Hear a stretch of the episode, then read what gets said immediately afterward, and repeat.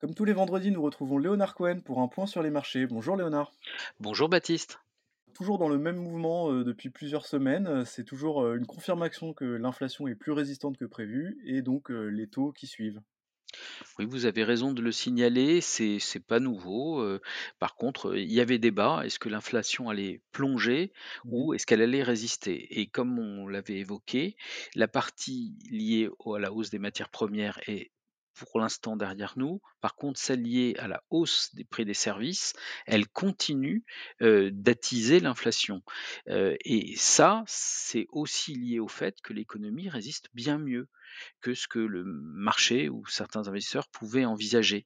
Et donc, heu, le transfert vers la hausse du prix des services et les salaires est naturel et se produit, en ce moment, d'où une inflation qui résiste très bien. Oui, c'est le scénario de soft landing qui semble un peu être privilégié maintenant. Alors, c'est bien là effectivement, c'est ce qui s'est passé.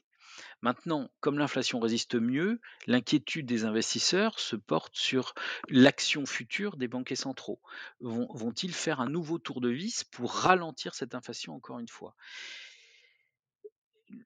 Le vrai sujet derrière tout ça, parce qu'on l'a dit, ce sera un éternel débat en 2023. Des fois on dira oui, des fois on dira non, mais c'est pas pas le vrai sujet. Le, le vrai sujet, c'est où s'arrêtera la baisse de, de l'inflation. Est-ce qu'il n'y a pas une partie qui est plus structurelle liée à, au changement de- d'environnement dans lequel nous sommes depuis la pandémie, depuis la guerre en Ukraine. Les besoins d'autonomie et d'indépendance des pays occidentaux sur certains biens et matières font qu'il y a une réindustrialisation en cours, elle générera des hausses de salaire et donc tout ça amène à se poser des questions dans les prochains mois sur l'atterrissage de cette inflation. Et est-ce que c'est les banquiers centraux qui pourront résoudre ce, sujet? Ce sera évidemment ce qui, euh, générera des mouvements et de la volatilité sur les marchés.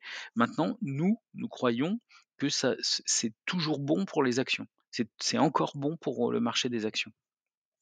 Alors l'autre euh, événement de la semaine, c'est la confirmation que l'économie chinoise est revenue euh, à des niveaux intéressants avec une situation normalisée.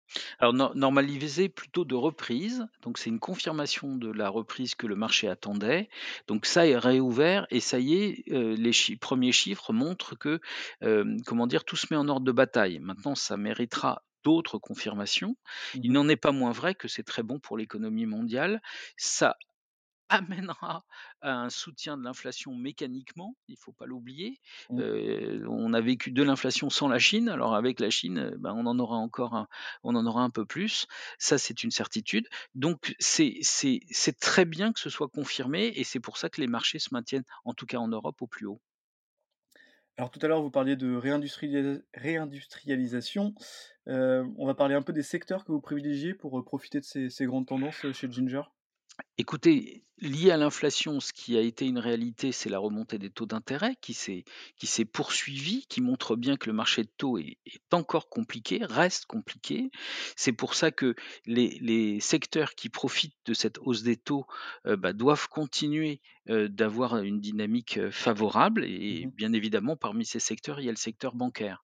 Ensuite, la Chine, tout le monde l'a envisagé, beaucoup l'ont joué au travers de secteurs comme le luxe, et cetera. Mais il y a des secteurs industriels qui doivent en profiter, qui doivent profiter du redémarrage de l'activité en Chine, heu, notamment sur des vecteurs in industriels qui restent très peu chers.